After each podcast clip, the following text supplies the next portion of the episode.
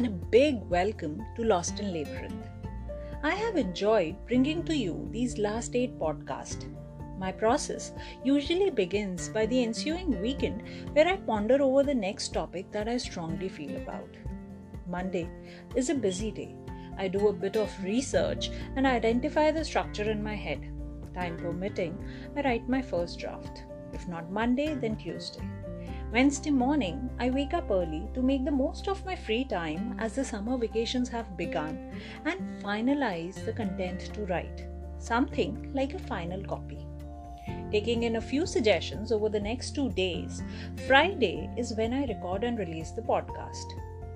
The reason why I'm telling you all this is because of late I received at least 15 requests to post a monochrome picture with challenge accepted not a very social media driven person, I decided to read about what this campaign is. The more I read about it, the further I found my friends to the real cause. The cause that was first launched about week and a half ago snowballed into something so big but so distant from the actual cause. As of yesterday, there were 5,300,000 Instagram images viral under this hashtag.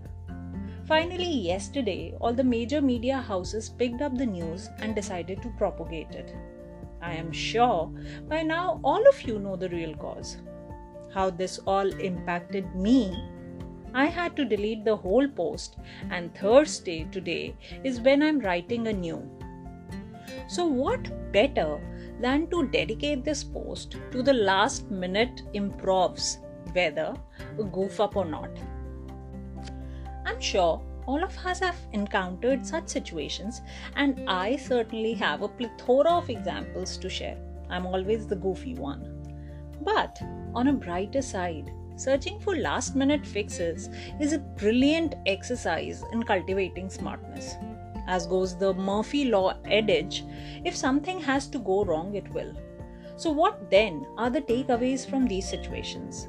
Being responsive and spontaneous, thinking on your feet, to have a solution oriented outlook, not giving up, and most importantly, developing a sense of humor to look at the lighter side of things. Some of the absolute essential qualities to have.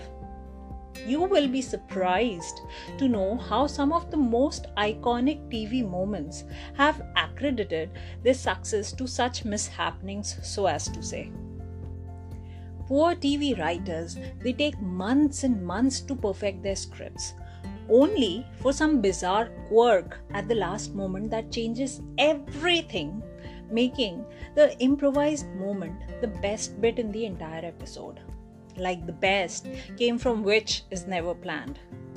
David Schwimmer accidentally called Rachel at Ross's wedding.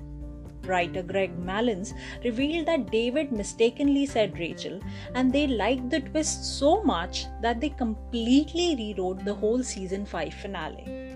Or, a beloved office wouldn't have existed if Ricky Gervais wasn't so lazy. Why? Because this long-time colleague and co writer, Stephen Merchant, only started working with him when he needed an assistant working in London in 1997. Ricky admitted he called Stephen for an interview because his was the first CV that was handed to him and he was so lazy to go through the others. Within a year, they were co hosting their own radio show, and the rest is history.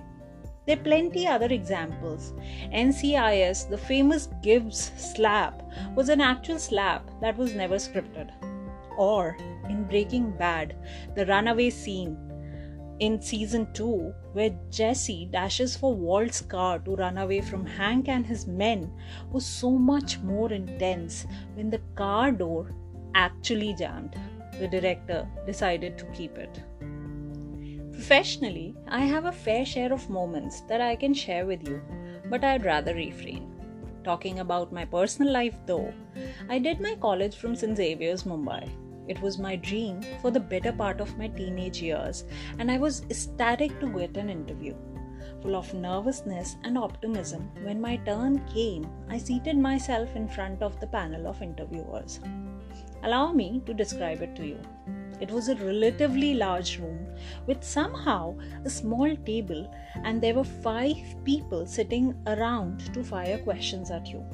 I seated myself on the table confidently and started answering.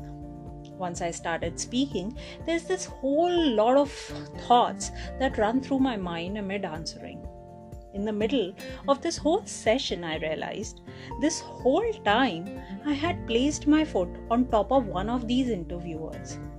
Too nervous now to move, I chose to keep it for the rest of the interview. Towards the end, someone asked, The course you have opted for requires you to be very confident. How do we know that you will be even when things go south?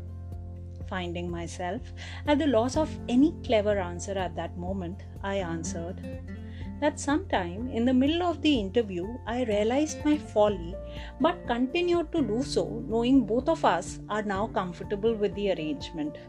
Goes to speak a lot about my confidence. The panel burst into laughter and thanked me for reviving their day with humor.